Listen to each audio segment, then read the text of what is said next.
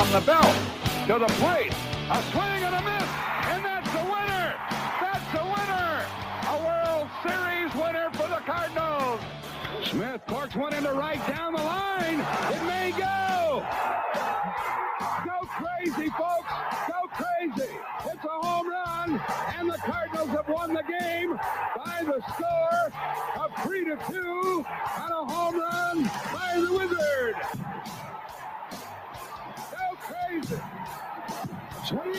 Long one into left field. Adios, goodbye, and maybe that's the winner. A three-run homer by Clark, and the Cardinals lead by the score of seven to five, and they may go to a World Series on that one, folks. What a team! What a ride! The Cardinals are world champs in 2011.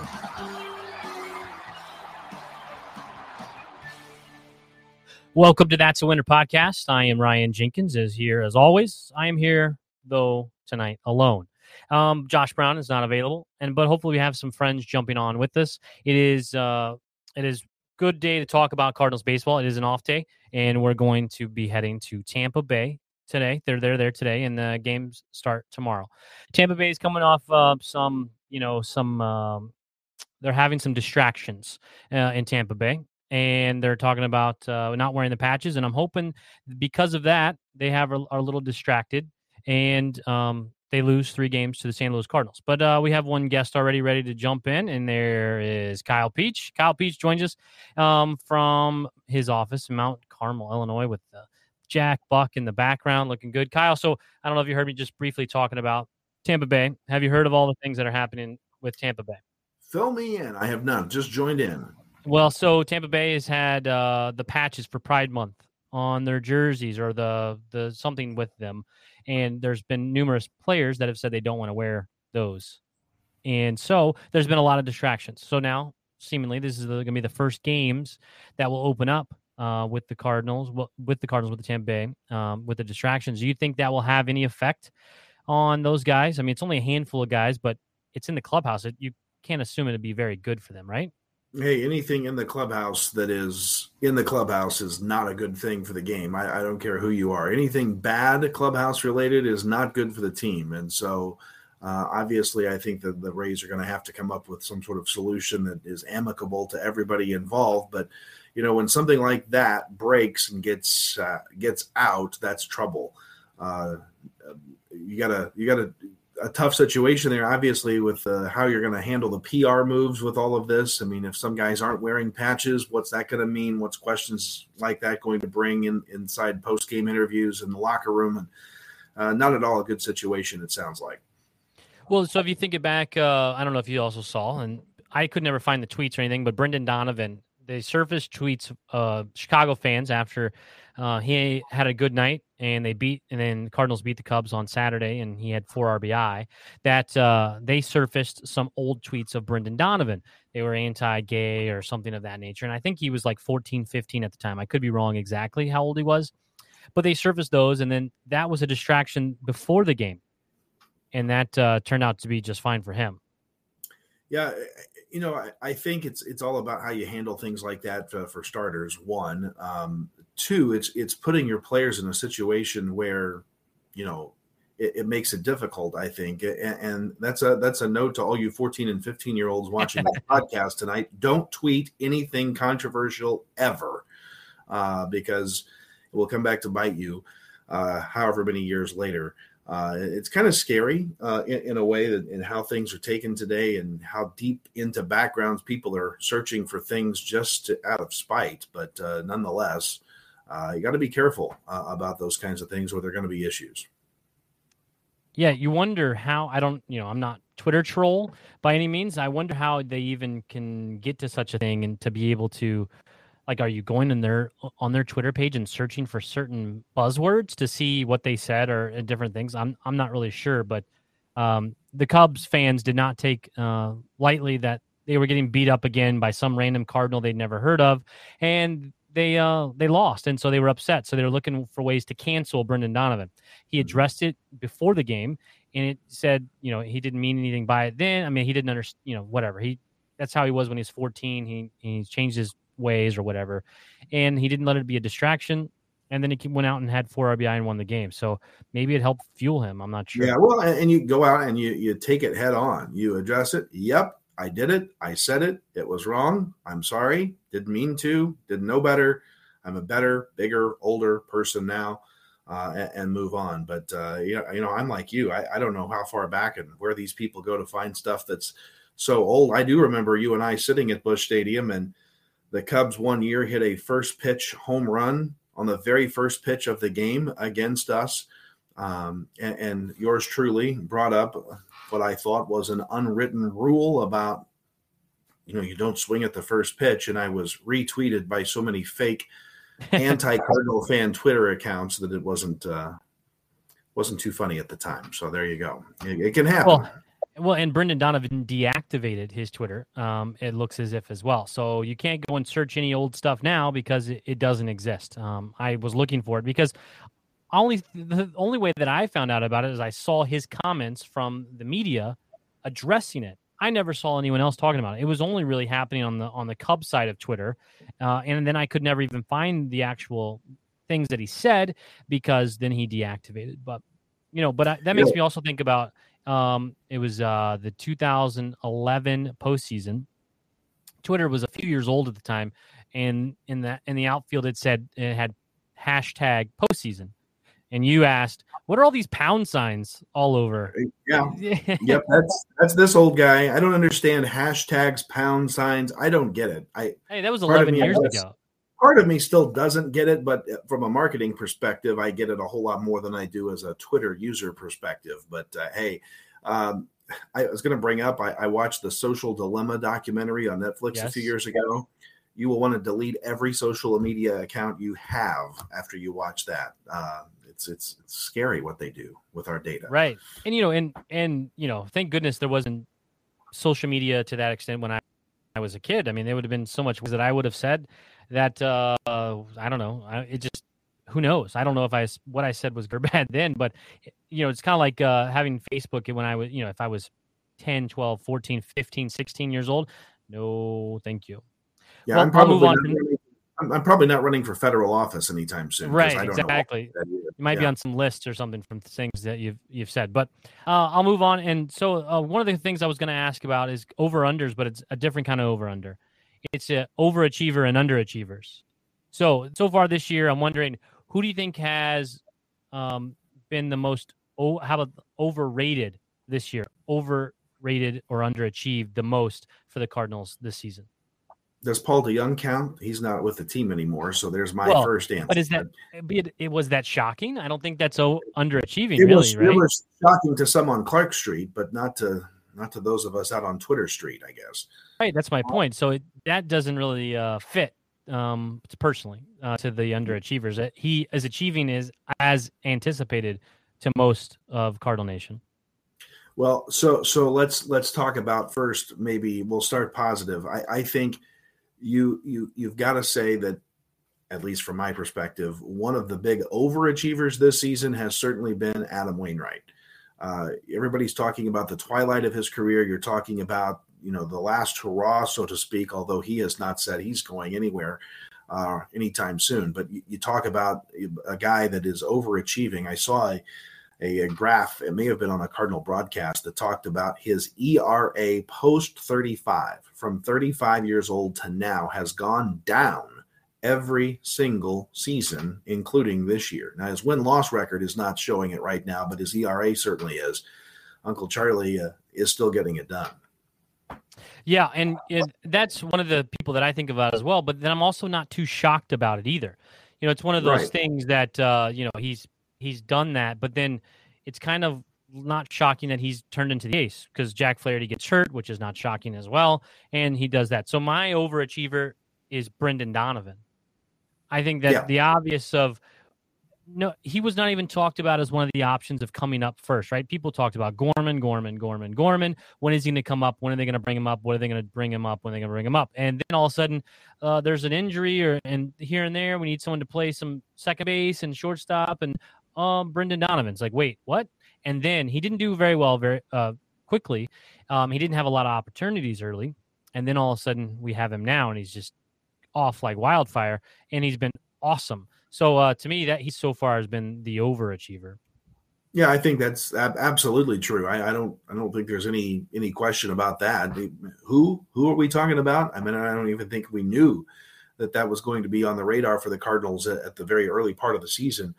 Um, so certainly that is, that has certainly been the case. Uh, I, I, think it's it's kind of interesting to look at how many Cardinals we have out, injured, or otherwise not with the with the team that started the year, and it's only the first part of June. We're not we're not even to the halfway point of the season yet, and look at how different the roster makeup uh, is of the team at the major league level than where we started. That's it's pretty remarkable. But you, you also got to like the fact, even though the Cardinals and Cardinal Nation has complained a lot about uh, Paul DeJong at shortstop. You got to like the fact they did make a move. They did they did do something, and I think maybe that move of DeJong was a whole lot sooner than many people, including me, may have thought the Cardinals would have waited a little longer uh, before making. Glad they did though. Uh, do you think that um, some of these moves, including the DeJong one, that that Mike Shildt would have made, I, do, do, here's the real question: Do I think Mike Shildt or Oli Marmol have any input on making those decisions? I, I don't know. Uh, I, I, think a, a, lot of, and again, I, I think a lot of the decisions that are made on the roster level are they going to allow the manager to have input and say yes? Is it going to be what the manager wants? Maybe not every time, and maybe it's so easy that it's universally acceptable. But I think it's Mo calling the shots. I think Mo calls all the shots uh, regarding roster moves. Uh, what the manager Shildt or Marmol might might think about it probably is a little less irrelevant than than what we might think. Okay, so um, let's talk more on the underachieving side. So we talked about the overachieving Brendan Donovan, Adam Wainwright, obviously. So the underachievers, who besides Paul DeJong, who do you think um, hasn't been up to par of what we expected coming into this season? Okay, so uh, let me preface this first by saying he is my favorite Cardinal player on the roster right now. May go down as my favorite Cardinal all time ever. Um, has been with the Cardinals forever. Is certainly a Hall of Famer. Um, but from a batting average perspective, Yadier Molina is a little bit underperforming where I where I thought he might be in a swan song type, type season. I expected to see him rise and elevate his game a little bit in this being the last year and and there's time left to, to right the ship, but it's just not there uh, where I would like for it to be. And, unfortunately, uh, I hate to say that because he's he's again one of my all time favorites. Now, do you think that he he's playing less than you anticipated that he would? I don't know. I expected there to be you know some slacking off in that department. Um, you know, I, I, want a fresh Yadier Molina come yeah postseason time.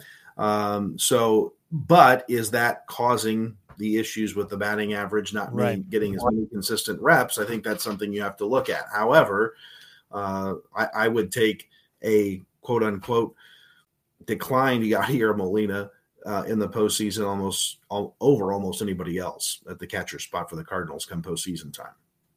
Yeah, the baseball intelligence, the things that come along with all of the catching. Like, I mean, his tag last night uh, on the Sunday Night Baseball, he nonchalantly takes that Brendan Donovan BB from right field and just lays it perfectly.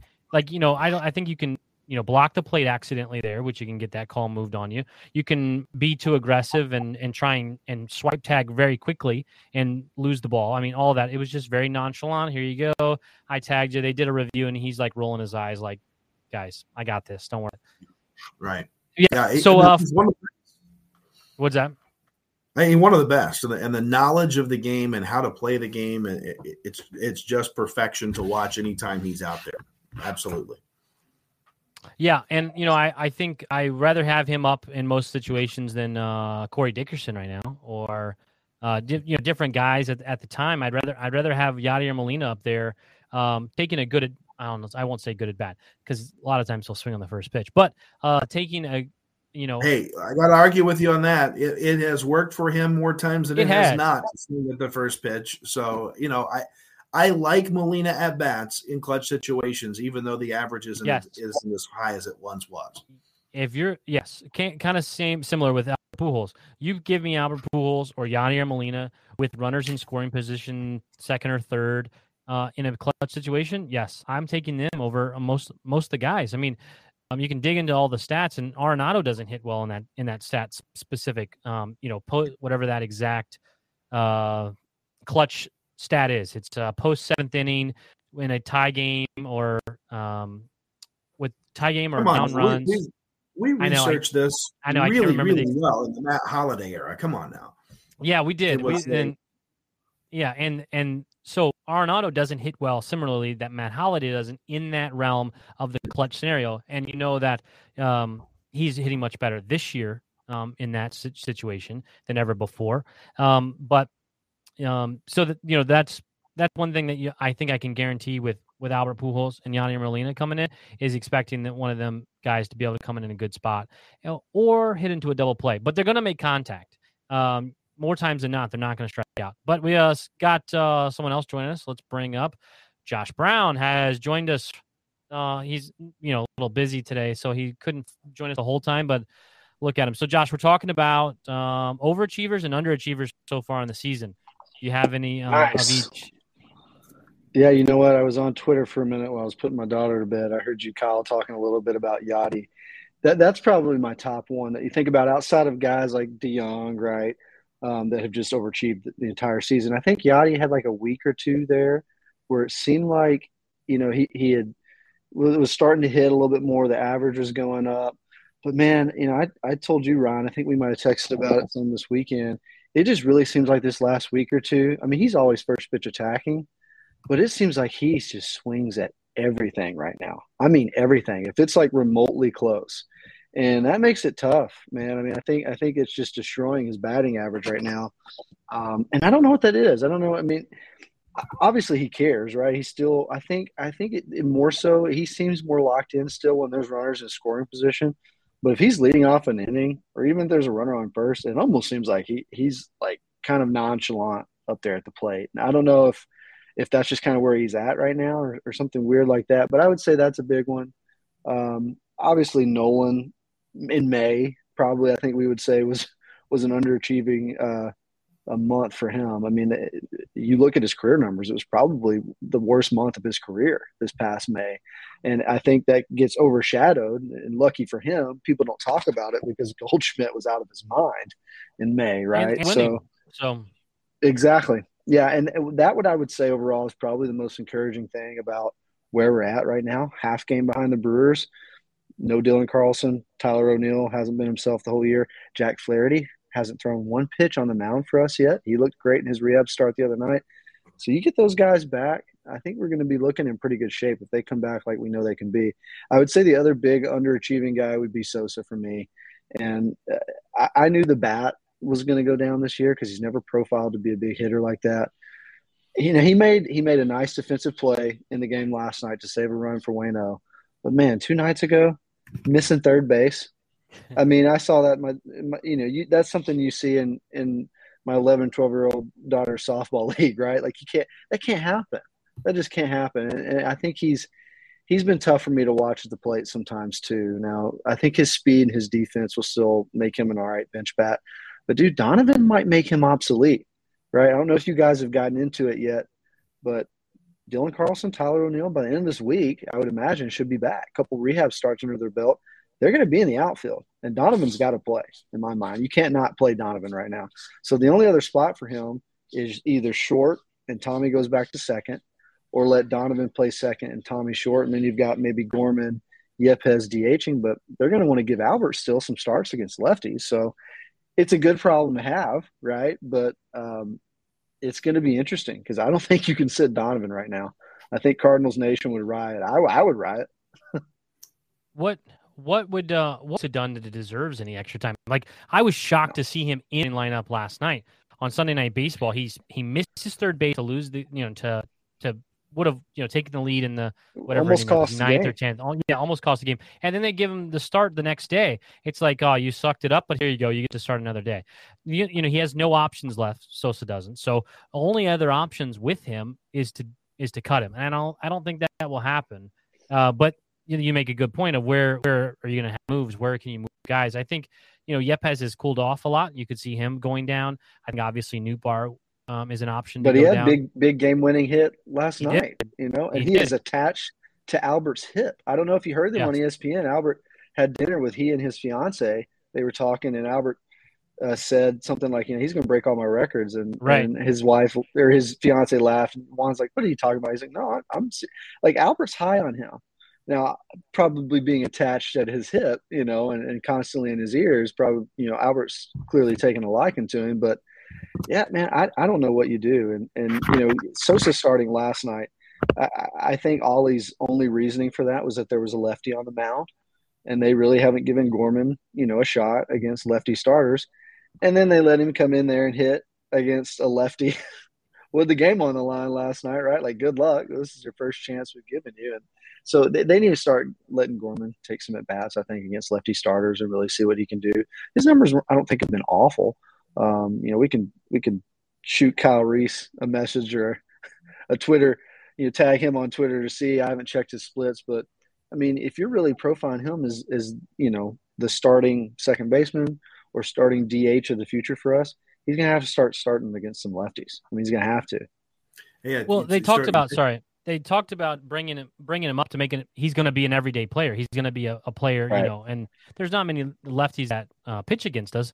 But why is he not in there? I mean, I don't understand. Like he's if he's the guy, let's make him the guy, and let's solidify the second base and and put him in there every day. I, I don't really understand that uh, part of it. But go ahead, Kyle. I was just going to say, I don't know what it is about missing third base, but my uh, Wabash Valley College Warriors baseball team here was playing in the Junior College World Series this week, uh, and we had a runner miss third and was uh, appealed Oh, play out on that. So I, I don't know. It's the week to the week to miss third base. The Warriors finished fourth, so good job WVC. Good good finish there. But uh, hey. You you also don't want the guy sitting on the bench for the next two weeks thinking, "Man, the last thing I did was was miss third base. I'm never playing again." So, you know, they, they often say run them right back out there and give them another chance. So I get the start in essence, especially when you talk about the left-handed pitching. But uh, nonetheless, I think you're right. I think he's he's a guy that's got to be sitting on the hot seat a little bit here. Did anyone ever ask um, Sosa about that? I didn't didn't see any post game. I didn't hear you know anything about it. Was anything brought up um, about the play? Did you guys know? I, so. I don't. I, I didn't read much of the, the. Usually, I read Goold's, you know, post game stories. Um, I, I didn't wind up reading it that night. I'm sure it kind of gotten glazed over since they came back and won. thankfully, Right. It's not a, it's Um, not magnified because of the actual winning of the game. Yeah, exactly. But no, I don't know if he got asked about it. Um, yeah, this Cup series was a weird one, man. I mean, you talk about Donovan again. Without him, what we win maybe one game, that blowout win. Yeah. I mean, if, if not for him, I mean, he was that big in this series, and and he's done it since he's been up. I mean, the guy just, I would say he, Goldschmidt, and probably Albert are giving you like the best at bats right now in terms of like pitches seen. Uh, Nolan Gorman has surprised me honestly. He, he's taken a lot of good at bats. I mean, he's had a couple games where he struck out a few times, but he's he's you know having good at bats, fouling off pitches. He did it the other night. Was he fouled off like nine pitches before he had what would have been the go ahead RBI that you know went through the other side of the infield with Sosa missed a bag. So um, it- it's been encouraging to see the young guys. I mean, you know, Goldschmidt obviously has carried the offense, but you know, guys like Donovan, Yepez when he first came up, I mean, they've really, they've really carried this team with Carlson and, and O'Neill on the uh, the injured list. Are we approaching a time that the Cardinals are going to have to make a decision about which one of these guys are we going to sh- to shop for a, pitcher? Uh, I, I think that is that is fastly coming. Uh, you know, some some things with the Cardinals never change. It always seems like we have pitchers getting hurt, getting injured early in the season, and then we don't really seem to have much of a much of an answer to what we're going to do when that kind of thing happens. Uh, fortunately, with with Flaherty, we're getting him back, and, and we're we're still right in the mix of of the division race. But uh, you know, what are we going to do? And with a surplus of offense, a surplus of fielders, what are we going to do uh, to try and upgrade? As I think we need to upgrade before we get into that pennant stretch. It's funny you say that. Remember Josh talking about adding a having a sixer. Um, before the season, like let's go sign someone else, and people laughed at that to go sign someone else. Like, hello, have you ever seen Cardinals baseball? Someone will get hurt. The pitcher will not pitch at some point this season. Little did we know that Jack Flaherty wouldn't throw a single pitch so far, and then that Matz would go down, and you know there were Hicks out there, then he goes down. Uh, you know, we all these issues. If we had a six starter, they would be right there pitching every five days right now, like we anticipated. But yes, I think there has to be a move. I don't think it necessarily still needs to be any of these top prospects because um, relievers depends on what you're, it depends on what you're going after. Are you going for a starter uh, like Montas, or are you going for a reliever, which you can get very inexpensively, and I think you can get for other low level uh, prospects. Um, but um, I mean, I guess we can turn that part of the question: is you know, should they be going after starting pitching, or should they be going after relievers? Because starting pitching, again, in theory, Jack Flaherty, who was perfect last night, three innings, uh, no hits, no walks, uh, struck out I'm not sure, a couple, few, touched 98, I think, on the gun. Uh, looked great. And they're going to stretch him out only through 30 pitches, and they're going to keep stretching him out. And Matz is, uh, you know, coming back soon as well. So in theory, you have all those guys back in there. Do you really need another starter? Or again, do you just load up and move? Uh, you know, if you're too full, like Dakota Hudson to the bullpen, if you if you're too full in the starting rotation. Yeah, well, I, I would say for me, I mean, I think Montas is still the guy you've got to go after. I mean, he, he's having a great year, kind of quietly, right? Because the Athletics are not they're not good this year. Um, but you know, 12, 12 games, um, twelve starts, seventy innings pitched. Got seventy eight Ks. Uh, let's see here. He's only given up eight home runs. I mean, he he's looked really good. He's looked really good this year. Three oh six ERA. Um, and you, you would have him not only this season but next season.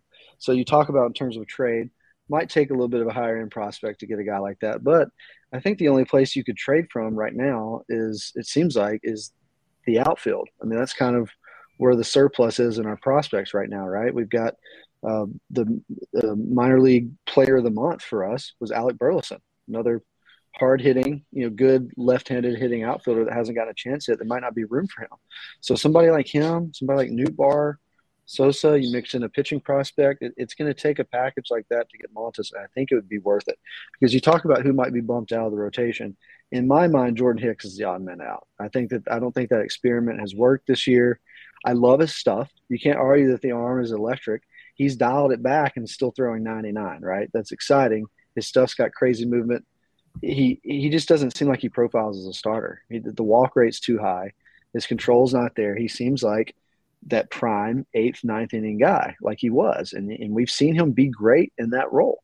Uh, I think you leave Hudson where he's at, man. I think you know Hudson's ERA is under three now. As as you know, tough as, as situations as he gets himself in, sometimes another guy that can have a high walk rate, unlike unlike Hicks, he can get that ground ball double play in an instant and he's done it and he's gotten out of jam. So to his credit, ERA is under three for him. He looked a lot better out his last start. His pace was better. That's the toughest thing for me with Hudson. Uh, Dakota Hudson specifically and, and, Giovanni Gallegos need to start getting on the mound and throwing the ball. It's like watching paint dry, watching those two guys pitch sometimes. I need to watch Miles Mikolas' video, get up there and throw the ball. Uh, and Hudson, to his credit, looked a lot better. His pace is better. So I would say you go after Montas. I think I think uh, I think Jordan Hicks would be the odd man out of the rotation. I think you would throw him back into the bullpen where where he would help out a lot more because bullpen's been taxed. We saw it last night. Gallegos or uh, Cabrera, fantastic job, career high what fifty something pitches in four innings. Four He's innings, never yeah. done it. Yeah, and you know we talked about a little bit of hypocrisy of how they kind of held Jordan Hicks's hand. Oh no, we can't let him go a pitch past 35. This is a second start. We can't let him go a pitch past 45. And then Cabrera has never done it, and he gets out there and throws. Had a had a better start outing than any of probably of Jordan Hicks' actual starts the first time trying it out. So I think the bullpen's going to need some help. I think I think you move Jordan Hicks there. I think that would help out a lot. Matthew Liberatore, I think, has probably shown he needs some more time in Memphis. So for me, I think they still need to go after like a like a prime starter like Montas and actually try to try to shore up the, the rotation with Jack. I think if you go out and make that trade with Jack coming back, man, you, Flaherty, Montas, Wainwright, and Mikolas in a five game series, I would feel really good about that. Well, what do you think about Zach Thompson? Go ahead. Go ahead. Sorry. So He- Zach he looked- Thompson, he looked, looked- awesome. Now he went to UK, which you know, as an IU fan, eh, you know, um, but he he grew up a Cubs fan as well. Um, they said. On Didn't they say he's an Indiana guy though? He's from Indiana, right? I yeah, yeah, I don't. I don't know if he's from Indiana. I know he went to UK, played baseball UK, and I know he grew up a Cubs fan. I don't know where he actually is from, um, Okay. but he looked great. And you know, they we talked about them possibly using him as the starter on one of the starters on Saturday, whenever they went with Oviedo and Pallante. Um, they went with those two guys instead of Thompson, but Thompson was used on Friday, I do believe, um, and he looked awesome in in those times. Now, if they do or don't make a move, what's happening with Zach Thompson? Now he's on the 40 man. He's out there. Are we going to use him in the bullpen or are we going to move him up as a starter or you just kind of play it by ear and see if there's another injury type situation? I mean, because, you know, you talk about trading for Montas, but you you have Zach Thompson that's right there that could be ready to go. And he looked better than Liberatore has the entire time. I mean, his his pitches were faster. You know, he he touched in the high 90s more often. His location was better. He he just looked, you know, it was obviously a very small sample size, but he looked better uh, overall than than Libby did um, in his three starts so far. So, you know, what do you do with him? Well, for me, I would say I think maybe he's earned a chance to get a start. If if they come up with another doubleheader or a rain out, I think you give him a chance to, to you know, get a start and see what he can do. But I would almost leave him in the bullpen. You know, leave him kind of like Alex Reyes or Carlos Martinez. Their first, you know, first year that they got called up, it was in the bullpen. Some high leverage situations, hard throwers. He's a guy whose velocity's jumped up a lot this year. He's always had a walk rate problem, but it's a career low. It's at two this year, which is really good. Uh, his strikeout rate's over 11, 11.0, which is great.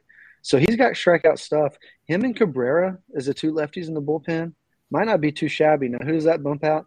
Probably TJ McFarland. If TJ McFarland keeps pitching the way that he has, I don't think he can. I don't think you can keep him on the roster. He's not getting ground balls. The sinker's 88 right down the middle. Let a guy like Thompson, a young guy who's wanting to prove himself, like and is fired up, high velocity like Cabrera, give him a chance in the bullpen. That's that. That'd be what I would do. I just Ryan, looked up knock- Zach Thompson. I just looked like up not Zach. going up there by you, Sel- right? He- Selma, Indiana, by the way. Guess he's guess whose high school he also went to? Former Cardinal. They went to the same high school. Wapahani High School. Jeremy Hazelbaker and Zach Nice, Thompson went to legend. the same. Yeah, Wapahani High School, just uh, up north, just near uh, Muncie, Indiana. Uh, that way, Wapahani. I remember when Jeremy Hazelbaker come on. My father-in-law, who's they're from Muncie, was sending me paper clippings, newspaper clippings of of Jeremy Hazelbaker's news as he, you know, was you know killing it for a few months uh, in St. Louis. But Wapahani High School, Zach Thompson. I had no idea he was from Indiana, and I had no idea he went to Wapahani, which is hilarious. Uh, but I think they're way different ages uh, because I think Hazelbaker's in his late, mid to late thirties now. I think, but uh, I had no in idea. area, I think now. Hazelbaker, by the way, he's spotted around here a lot of times, hanging out with his in-laws. I think. In, in my Yeah, neck of the Jeremy-. Jeremy so, Hazelbaker right. married a girl from Southern Illinois. Uh, a Jersey chaser like to go to Cardinals games and, and hollered at him at games, and then married a girl from near Kyle. So uh, very strange. In- cer- Yeah. Hey, back to pitching. Back to pitching, real quick. So, a couple of things. Do you do do we think that the effects of of Dave Duncan are still present in Arizona? What did Arizona do here this week? Uh, they signed uh, Dallas Keuchel to a minor league deal. Yeah, you know, I, I kind of thought the Cardinals. Dallas Keuchel begins. I kind of thought that might be a decent move to take a flyer on minor league deal, bring him in, see if we can't work him out a little bit. I don't know. Yeah, I we did don't think have that Dave Duncan anymore, so that's part of the problem. I did think that Dallas Keuchel made a lot of sense for the Cardinals. Um, you know, a J.A. Happ type signing, a um, you know, it just to me it made sense. I don't know. Um, there's different ways to think about it. Of you know, he's he's past his prime, he's old, but did the same thing with Jon Lester and J.A. Happ last year, and it worked pretty well. He's a lefty starter, which we don't have a lot of uh, lefty arms out there. I I thought it made a lot of sense. Now I did see a rumor today that Madison Bumgarner and the Cardinals are connected for a trade um, but it's from I think one of those Twitter handles that has like an 18 year old running it. So I don't know how true uh, that is. I haven't been able to check into it on it very much. I saw it just earlier today.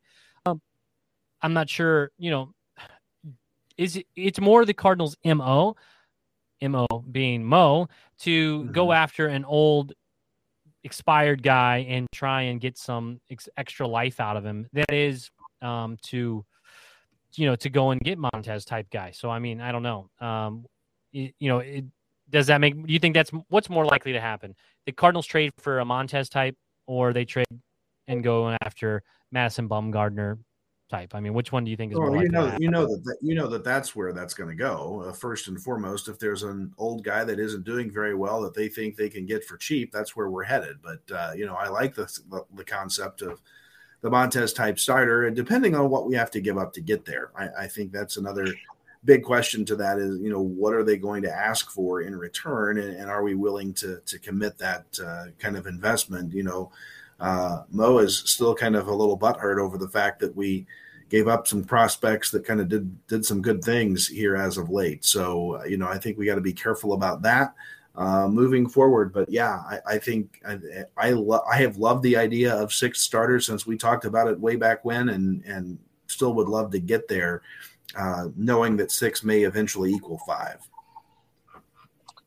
Yeah, I, Bumgarner's a guy that shouldn't cost you much to get in a trade. I think he's well, he's on like the last year of his deal with the Diamondbacks, I believe. Does he have any um, no trades or anything? You know, I don't know. It wouldn't surprise me if he did. Right, uh, as a veteran like type signing, give that to. Yeah, right. He seems like a guy that they would give that to, but you know, he's two and four this year. Uh, three three one ERA though, bounce back season. He's looked better. He does not strike people out as much anymore. He's only got 37 Ks and 54 innings. Um, but but he's looked I mean, actually really solid this year. Uh, he's a guy kind of like Wainwright, kind of like Jon Lester, right? Kind of a like I could see him doing well with us, kind of a bulldog on the mound. So I wouldn't mind a trade like that. No, I wouldn't hate that at all. I mean, look what we did with J.A. Happ and John Lester. I mean, you know, Bumgarner could easily do the same thing. And I think in terms of getting bullpen help, it's gonna if we if we're trading for bullpen help, it's probably going to be the kind or kind of moves we made last year, kind of those bargain bin guys, maybe that catch fire. I just pulled up uh, his contract. Um, this was the, the story from whenever it came out. The Madison Bumgarner signs five-year, eighty-five million dollar contract that includes a full no trade. Um, so, so, so he's got two years yours, left on his deal. Does yours say yeah, full no trade? Mine says limited no trade. Um, team, uh, made up of a five-team no trade list. Oh, but it could that, be. That, well, that's interesting. Well, we I'm sure the Cardinals aren't on that because he. I don't know. Are like they're really good. They, are really good friends. Yeah. So, do, Kyle, does what I looked up? Do they have a any lists of who's on that no trade? Uh, the the headline article says Bumgarner's no trade list is an act of genius. So I, am reading it out to try to, try to get there. Um, it's probably like the Yankees and teams he doesn't like. No, I mean right. you would. I would be. Wouldn't you be more apt to put it into teams that you know are terrible, like the Marlins or something like that? Like you're like, I'm not going oh, to go surely, to these yeah. teams. Oh well, here, here you go. We can, we can, stop talking because according to Ken Rosenthal tweet, Madison Bumgarner's eight-team no trade list per sources: Braves, Eight. Red Sox, Cubs, Astros, Brewers, Yankees, Phillies, Cardinals. That is went from today. That or Bumgarner chose teams strategically, a list comprised solely of contenders that might want to acquire him, uh, not teams he wanted to avoid. What, what is that tweet from? Is that tweet is from today, or or is that from no, this old? Is, this is this is old tweet. Okay, so I just know if that was I any think. news because I don't know if that was any news that came out today about because there were some links to people talking about the Cardinals were this interested. Was a 2019 so. tweet. So there okay. you go. Yeah. So, you know, if if we're on that no trade, um, then you know I'm shocked. You know, uh, because so he told his list of eight teams. His list of eight teams were chosen because they were the teams he thought might want to go get him, and he didn't want to go in 2019 or what 2018 whenever he signed whenever he signed it. Yeah. yeah. Yeah. Well, yeah. Well, in 2019, it sounds like he just wants to stay on the West Coast. Yeah. No Midwest, that, for sure. Exactly. Yeah. It sounds like he just wants to stay on the West Coast, maybe or you know he's open to Florida and warm weather, California warm weather. Maybe it's all about uh, he's retirement age. He's up that way. He's ready just to to keep it uh, close. Well, I don't want to go too long, but I will. Let's talk about um, let's talk about the Cardinals and the Cubs and and actually what happened uh, this past weekend a little bit about um, the game itself. So I texted I think Kyle about this that somehow we won the series and I felt underwhelmed. I felt like there was more that we we could have done. Um, and I felt a little left out. Like, oh, what happened? You know. So, did you guys feel that way, or was that just me, or or was that you know, should we have beaten them more than three games? Hey, so my, re- my my response to you was, hey, come on now. We just won a series at Wrigley Field, uh, a five game series, no less. The umpires were atrocious, except for the last day. Uh, I mean, yay! We we won a five game series. I don't care if they're the worst team on the planet. It's like the World Series when they play us. They play up to whatever level of hype they work up themselves into the dugout there at Wrigley. So you know, all things strange, weird, and stupid happen at Wrigley Field, and and luckily we survived with no injuries. Nobody got hurt that I'm aware of uh, and we won the series. Survive and advance anytime you go into the that ballpark. Uh, hey, I'm thrilled with a with a three games to two win of that series. Yeah, I would agree. I mean, obviously, I'm, I'm glad we won this series, but it, it, it did seem a little underwhelming. I think what it was for me, and it seemed like this last year, you know, um, Goldschmidt and Arenado haven't really been the big guys that I've noticed yet in the few years they've been with us to like torch the Cubs. That you would think would, and they had a lot of chances in this series. Now there was that second game where you know, I mean, everybody was in on the you know on on scoring and the home runs, and um, Goldschmidt had the one that, that gave us the lead, and so it's not that they haven't done enough, but it just seemed like I think for me what was worrisome is you know a lot of these Cubs starters are not very good at all, and we just didn't do much against them. That lefty last night had an ERA that was you know bordering on five and I mean, gosh, he was 40 something pitches through four innings. I mean, we just, and normally we've hit, you know, lefties really well this year. So that was a little alarming for me. But I mean, I would agree with you, Kyle. It seems like every single year, the games against the Cubs are always close, they're always competitive. Um, you know, these te- the players know these rivalries, especially this Cubs team this year. They know they're not going to be great. So they see the Cardinals come in. It's like, oh, we'll, we'll show them, you know, especially these young guys that got called up. They want to do something. Sunday Night Baseball on ESPN. They they want to make some noise, and the games are always close. And I don't know if it's just the hype of the crowd. And it didn't seem like there were huge crowds there this weekend, you know, the, the, the, stand shots, but they, it was still Wrigley. Still, I, mean, I, saw a lot of red in the stands too. You know, when we went last year, Ryan, during the streak, a lot of red in the stands. There's a lot of Cardinals fans there, so it's just always that kind of rivalry. It seems like that there's always close games, but yeah, I'm just.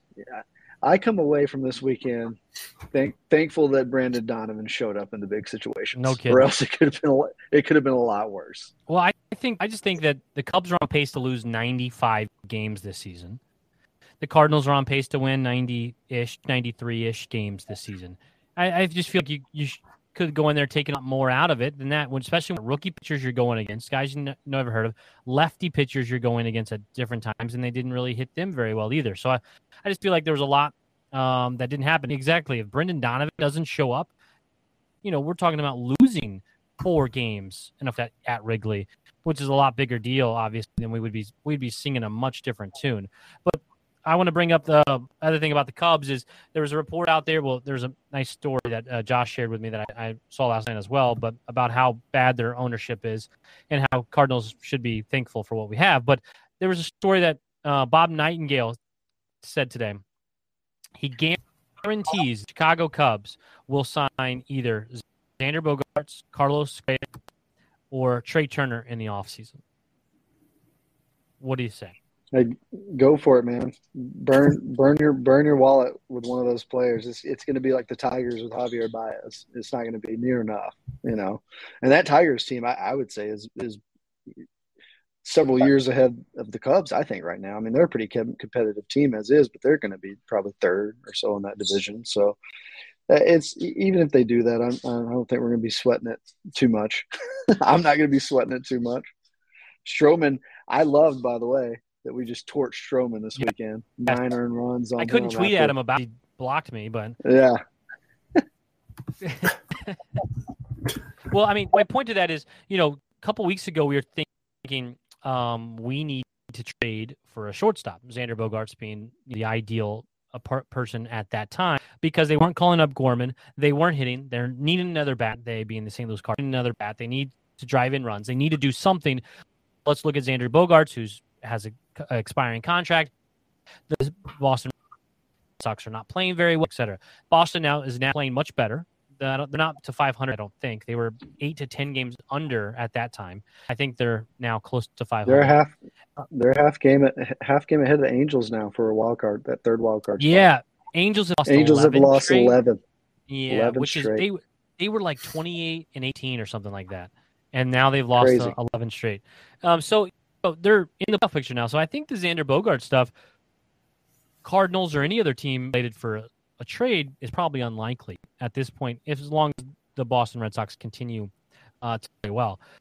But do the Cardinals still look at a shortstop this offseason? You know, so I talked about the Cubs and those three guys, and obviously it's another good shortstop um, class for the for free agents. Do the Cardinals still think about it? Because you know Gorman is obviously not a second baseman. I can't imagine him even playing third base where he was supposed to be coming up. You know, I would like to see that sometime too to see if he's actually a good defensive third baseman. But you know, should he be a DH and should we still be talking about Tommy at second and still going out to get a free agent shortstop next year?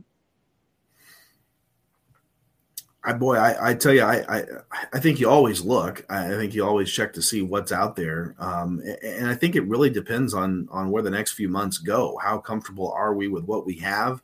Um, do we have somebody that can field that position well, um, or not? Uh, we we're coming off the uh, highs and lows of the uh, Paul DeJong experiment, and from what we're seeing out of him, even at the lower levels of Cardinal baseball, I'm not sure when he'll be back. So uh, you know, I don't, I don't, I don't know that it, it's necessarily something that I can answer right now. I don't know if I have a feel one way or the other, other than to say that I think you always have to take a look. Yeah, it's going to be interesting. I think, um, I think a big factor into this probably the next few months is going to be, all right, is Brendan Donovan, is this a Bo Hart or Jeremy Hazelbaker thing? Or is this, is he for real? You know, can he hit for high average like this? Can he continue to have these, these Matt Carpenter, prime Matt Carpenter esque, you know, two strike approach, full count, seeing a lot of pitches. Is this the type of player that he is? Because if he is, I mean, he's shown that he's You're talking about you're talking about Brendan Donovan. talking about Donovan. I'm Yeah. talking about I'm talking about Donovan mainly in terms of playing the second base position and letting Yeah. Tommy stay at shortstop. Because Yeah. Donovan's proved, I mean, outfield, left field, right field, third base, second base. He, I mean, he made a fantastic play the other day at second base, going out to the outfield, ranging to his left. He caught that pop fly, and they tried to tag from third, and that got us out of the inning. He threw a bullet home for the double play, and then he had to throw the other night on Two- um, He had two assists in the same base hit. game. base hit from right field that saved the game. So I mean, Yeah. he he's looked really good defensively. So if he's the hitter and defender you think he can be, then maybe they stick with you know him and him and Tommy, and like you said, they let Gorman DH. But you know, there's times I still don't think we've seen enough eh, of Gorman at second base to see how he could be defensively. You know, there was one play the other night where he ranged to his right, had to throw across his body. It skipped three times. You know, it was a play that Tommy Edman probably makes. You know, that, and that's a, that that throws harder than it looks. Uh, but he couldn't get it there. Now I know he's had some back issues, so you don't know if that's part of it, the stiff back and stuff. But if they really think he's the second baseman of the future, though, and they're willing to compromise a little bit on the defense for his bat, I like that idea just because I think a guy like Yepez, maybe Alec Burleson, or you go sign an actual legit lefty bat outside of Corey Dickerson, which hasn't worked this year and maybe you let Yepez be kind of the main DH um, for next season. You got Gorman at second. You've got options though. It seems like Brendan Donovan's kind of turning what into what I thought Tommy was going to be for us, more that Ben Zobrist kind of Swiss Army knife type player. Uh, Donovan seems like he he's that guy. So I think it's going to depend a lot on what he does. Um, and then the other factor of this is, I mean, what are they going to do with Paul DeJong? Right? I mean, he's had a way better week. You know, he's hit he hit four home runs over the weekend in a three game series. I mean, I think a lot of us at this point are like, great, build up the trade value, find a way, find a way to trade him for bullpen help or something. I don't think he's the answer, obviously, but it's gonna it's gonna be a lot of factors. But I think I think Donovan's going to be a key factor of it um, in terms of okay, if they think he can play second, and, and be a defensive person there to help, will that let them keep Tommy at short? Because just like I told you, I think most of us would agree, Tommy has looked perfectly fine at shortstop. He's made some Gold Glove plays at shortstop. Wouldn't you? Wouldn't you? I mean, would, would you guys agree with that? I'll turn uh, that's winter podcast into a, a Stan account for Tommy Edman. I mean, I'm Tommy Edman. I have been a big fan of Tommy since he came the day he came up and started hitting doubles and plays that he makes all over the field. And everyone dogged on Tommy Edman last year, and he did so much for the team last year. And the I mean, I'm a big Tommy Edman fan, and he's proving exactly why they let Kolten Wong go to go for everyone thought it was the money. I mean, the money is probably good, you know, $10 million for Wong and 500 grand or whatever it was for Tommy at the time. I mean, it makes Mo look really, really smart because Tommy is the man. And yes, Tommy, I think can make, I don't know how many, how many uh, innings he needs to play at both positions, but can he win gold glove at both? I mean, I think honestly, he, he has enough uh, range to play shortstop, no problem. I think he's proven that. His arm is lacking a little bit compared to elite shortstops, but he can still make rangy plays and, and you know get the ball to second as, for double plays and all those things. I think Tommy can win. A, I would not be shocked. Tommy Edman would win a Gold Glove in the next couple years at shortstop. Would not be shocking whatsoever. Me. I, yeah. I, I agree. I think he's he's probably, you know, I, I, told you Molina's my favorite Cardinal player. He's going to retire this year, so that's that. There's going to be an opening at the top of the list for my next new favorite Cardinal player, and I think Tommy Edman may just fill that role. He he does everything you ask him to do. He does it well. He plays the outfield. I'm pretty sure he can pitch or catch if needed. Um, he just does it all. Uh, a, a, a consistent guy at the plate, which is something that I think is really hard to find these days. Uh, and there is not anything not to like about Tommy Edman. I agree. I, I think uh, you know you, you, want to talk about any sort of a defensive award. I don't care where you put him on the field, as long as you let him play there consistently. I think he makes the play and and and could contend for that Gold Glove. And look, I'll just say this to end the shortstop and second base stuff. If Jhonny Peralta can play shortstop for two years for us, Tommy Edman can play shortstop. If Matt Carpenter can play second base, Nolan Gorman can play second. People forget because Matt, prime years, broke Stan Musial's double record on base percentage through the roof, was not good defensively at second. He just wasn't. Now there there was times where he was average. He made the plays that came to him every time. He got he got much better at turning double plays, but he was never making diamond plays. He was never, you know, high in defensive run saves. He was always negative in that category actually but you were willing to live with that because of his bat. And that's the type of guy Gorman can be, and they think that's what he is with his power. I think he could, I think he could be average defensively. And again, Tommy, I think is already shown he can be above average at shortstop. So I have no problem with those guys there. And, and yeah, look, you know, my, my, my, buddy, one of my best friends, uh, big Tommy Tommy Edman fan as well, and he's been on me all year because I've been saying, oh, he might need, need to be the Ben Zobrist type guy, the Swiss Army knife. Look, Tommy's proven he should be the star. He's proven he should be the leadoff man too, which is great to see this year with how much more he's walking. So, no complaints from me from Tommy anymore, and I think we're, I think we're set either at shortstop or second base for him for for a long time. So, absolutely. Well, you know, uh, there's a 15 game stretch, I do believe, uh, against some four teams, being the Cubs, the Pirates, and the Reds. We're in the middle of that stretch now. We take a break from that 15 and play the Rays for three games, I do believe, starting tomorrow night. And the uh, Brewers have a tough schedule in that. I don't think, and I knock on wood, I don't think the Cardinals are going to have a June like they did in 2021. The schedule does not doesn't seem to allow that to happen. Um, so my thought is, hopefully, the Brewers, who have a very tough schedule in June, um, can be able to have a June like the Cardinals did in 2021, a little role reversal for that. And the Cardinals can be able to take the lead in the Central and be able to uh, open up a lead. I think is is very possible by the end of the month that the Cardinals are talking about a, a three four game lead uh, instead of being down three four like we were just a few days ago. Um, do you guys have anything else to add? Uh, you know, I only wanted to go like 30 minutes, and here we are again at almost an hour. Just what I always do. this is this is what we do. Yeah. No, I was just looking at the schedule with you. I agree. 10 of our next 17 is Reds, Pirates, and the Cubs again. So sprinkled in there, yep. like you said, three games against the Rays. We do play three against Boston starting the 17th. I'll be there. Another big four game. Yeah, nice, nice. Oh yeah, we're, we're gonna go, we're gonna go and check it out. Dude, that's Edmonton gonna be is awesome. not playing great, but Boston is. You know, they. I mean, they're playing better than they were. Right? They're obviously playing They're better. playing than they 500 ball. Yeah. Yeah.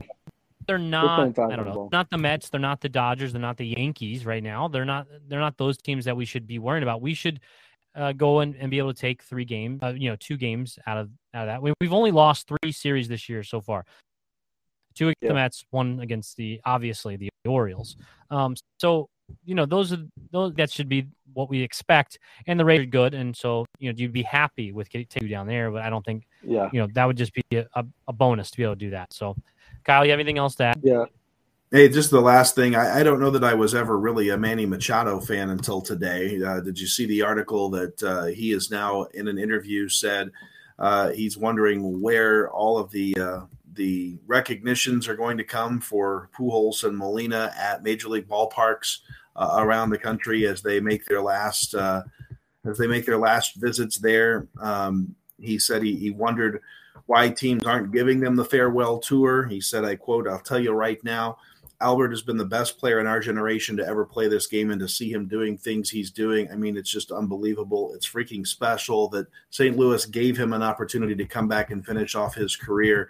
Um, and so he was kind of calling out teams for for no farewell tour stops. There have been a few along the way, uh, and maybe we'll see some more. Maybe you'll even see one in Boston when uh, when you're there. Uh, because I, I think it's time. I think it's due, and, and I think we'll start to see that as as the season uh, gets to the halfway point and beyond, especially as the Cardinals start making their last stops at, at places for those guys. This was going to Well, say you know, yeah, th- I- that, that's got to be what it is, like the last stops, right? Because the Giants, I know, had a video. They did something because I don't think we're going back there for a while. Boston, obviously, we're only going there once. The Rays, it'll be interesting to see when we go there this week, because that's the only time we're going there to see them. So, you know, maybe teams like the Reds, the Cubs, they know we're coming back. Surely that last month of the season, second to last. I mean, I, I don't know how you don't do something. I agree with you though, there, Kyle. That, that's a great quote from Manny. And I, I've never had a problem with him. I like the way he plays. I know people he gets kind of a bad rep for some of the, you know, stepping on people's hands and stuff like that, running down to first and the plays he's made. But dude, I mean, he's he's a heck of a player, and he's you talk about another guy. Padres would be well out of the race of that division if not for him this year. Yeah, there you go. Well, you know, hey, I, you know, let me add that I- to it real quick. Uh, the uh, Derrick Goold article about uh, Manny's comment uh, just kind of struck struck me funny because I like Derrick Goold's writing. It says, "quote It's kind of," and you know he said the S word, but uh, Derrick, to be politically correct, took that out of the direct quote and put in parentheses, "No joke, bovine dung." So there you go. I didn't hear. I didn't read that. I didn't read that story. I didn't didn't know that. And and I don't know if if it's me or if it these teams. Maybe they don't believe it. I'm not. All three of the guys are not coming back next year. I seriously am not convinced that that they're actually leaving. I don't. If Wainwright, who is you know all going to do, he says, "Yeah, I'm going to come back another year," and he goes, "Hey, Yadi, I would really like you to be my pitcher." You think Yadi says no? And if Yadi and Waino comes back and they like, come on, Pujols, do it again. You think Pujols now? And he's he's a few short of seven hundred. I'm not convinced that all three of them aren't are done. I'm not convinced. And so maybe all these teams aren't either. Waino's going to be the X factor. And look, he better be back because he ERA's under three. We can't we can't win without him. We he's the ace of the club. We ERA's under need him. three. Yeah. Yeah. Yeah. He's the ace Yeah. of the club. Yeah. I- I guarantee that he could convince Yadi to come back. Um, And Yadi would get Albert, Pujols like you to said. back. Yeah. Yeah. Albert, like you said, man, if he's if, if he's even like eight, nine, ten away, why why not? Why not try to go for seven hundred? I mean, the, the only thing I could think of is Albert maybe not wanting to go back on his word. I could see him doing that because he's he's he's that type of player. But it's going to be interesting. Yeah, it's going to be really interesting. I, I I hope for sure that Wainwright comes back. I hope for sure that he comes back. I- But I've seen a lot of things talk about me taking some of his at bats away from other guys. But I, I don't see him taking any. If we're if next year he comes back and he's strictly going against lefties, he's not taking bats away from guys unless it's like Juan Yepez type guys. And and I think Juan, as we've seen, would probably say, yes, please come back and let's let me let you mentor me some more. Like let me be great, help me be great. So again, I'm not convinced that they're done. All three of them, not a one of them. I'm not, I'm not convinced at yet. So maybe the teams don't. Maybe there's some teams out there or some players out there that may know something that they feel like they're not going to do anything until that that there's more info out there that they're for sure done. I'm not sure, but all right. Well, you go ahead. Hey, Kyle. two more see- things. Go ahead. Just yes, go ahead. things. Then, I'm done. then I'll shut up. Then we'll we'll still in before an hour. Uh, just to just to point out, we talked about earlier. Wainwright's ERA the last few years. In 2019, it was 419. In 2020, it was 315. In 2021, it was 305. And so far this year, it's 273. So he's just getting better with age.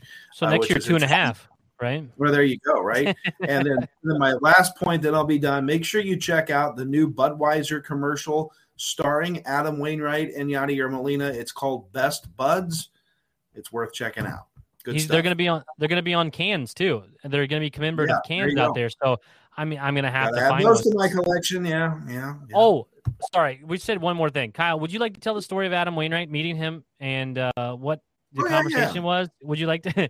so we went Sure. to and we went and we uh, got to do a signing with Adam Wainwright, and um, we we got, got went in line, bought the ticket. I bought my tickets, and a long time ago, Yeah. Kyle got his the day- day of, but sold out. A friend of ours helped hooked us up for that. But Thank you, um, Brandon. Yeah. yeah, we get in line and, and we're waiting uh, to get up there and meet Adam. Adam comes out. He waves at everyone. It was very nice. And then go ahead, Kyle. You can tell the rest of your. Yeah, I think so I've shared the story with I've shared the story with many people already. But go ahead. Yeah, so it was at St. Louis Sports Co. in the mall at Chesterfield in St. Louis, about the only thing in the mall in the Chesterfield area. But anyway, uh, beside the point, uh, Ad, we walk up uh, to see Adam Wainwright, um, and uh, I, I got a jersey. You did as well. He signed uh, my jersey, and as he was signing, I said, "You know that we share the same birthday," and uh, he said, "He said, really?" He said September first, and right about when I said, "Yep," I'm like, "No, that's not my birthday." Um, but he was joking. He said he gets them every time, and so there you go. He, and then he put on my uh, jersey that he signed uh, to my birthday twin. So there you go. I have that on my jersey forever. But uh, just a great guy. It was all done for charity, and and couldn't be more excited to to get an Adam Wainwright autographed jersey to to hang in the collection for years to come. Absolutely. My wife makes fun of me because I told him well, good luck the rest of the year. I didn't ask him to come on the podcast. I asked him anything. I didn't ask him about anything. I, didn't ask about being called wagon maker. I didn't ask any of the things that we've Oh, talked boy. about for years and years over at with Adam Wainwright since you know he made his debut back in 06. I just said good luck the rest of the year, and I appreciated him signing my jersey. My wife makes fun of me. You have a good story to tell everyone forever, and that's what I have. But we both have Adam Wainwright autographed. Uh, and Good so, dude. You know, really good cool. dude yeah, to me. Good. Yeah, and, and while we're while we're talking about uh, those those unforgettable moments when you meet your favorite people ever and what you're supposed to say and not say, I was in the press box at Busch Stadium years ago, the old Busch Stadium, and I'm filling up my drink cup with ice, and I move over to the soda, and another hand comes up with a cup of ice, and you know he, his picture is right up there. Uh, it's my broadcasting idol Jack Buck filling up his cup as I am, right side by side. And it's like, okay, I'm going to say something. I'm I'm going to have a conversation with Jack Buck. And what is the first thing that I say to that man to try to make a good impression? I turn to him and I say, and I quote, "You're Jack Buck." That's what I said. And he said, Well, that's what people tell me. Uh, in typical Jack Buck fashion, I said, Let's just restart this conversation. And, and I got to talk to him for a, a good five minutes there. Another another good guy, a special soul, and, and one that uh, I know I'm still looking to find a replacement for that I really, really like in the Cardinal radio booth all these years later. That is no joke. Sometimes the radio can be um, difficult to listen to, but I love Jack, and a good thing we have him. We Yep. and we we got to meet him before as well. But so, if anyone knows of any more signings coming up for uh for charity, I'm always into signings because I have a, a good collection and I would like to keep adding to it. And um, we'll shout them out. Shout him out. Do you know any that charity was for though? The charity two was seconds. for was um Big League Impact. Big League Impact was who that charity was for. He's uh, Adam Yeah, Wainwright and Tommy. Edman. Yeah, Adam Wainwright and Tommy Edman are also doing a golf uh, top golf thing in the next week or so for Big League Impact. There's a bunch of um, guys that participate in that. So, um, so the money we spent to get the Wainwright just went to that. So definitely spend money and, and help them out. All right, we're done now. You guys have anything else for real this time? No. No, nothing else for the good of the cause. We're do- we're done. All right. We appreciate everybody watching at home, wherever you are on your phone or whatever, and or listening to us the next day in your car, whatever it is. We appreciate it. This has been That's a Winner podcast. Sugar from the belt to the plate. A swing and a miss, and that's a winner. That's a winner. A World Series winner for the Cardinals. Smith corks one into right down the line. It may go. Go crazy, folks. Go crazy. It's a home run, and the Cardinals have won the game by the score of three to two, and a home run by the Wizard.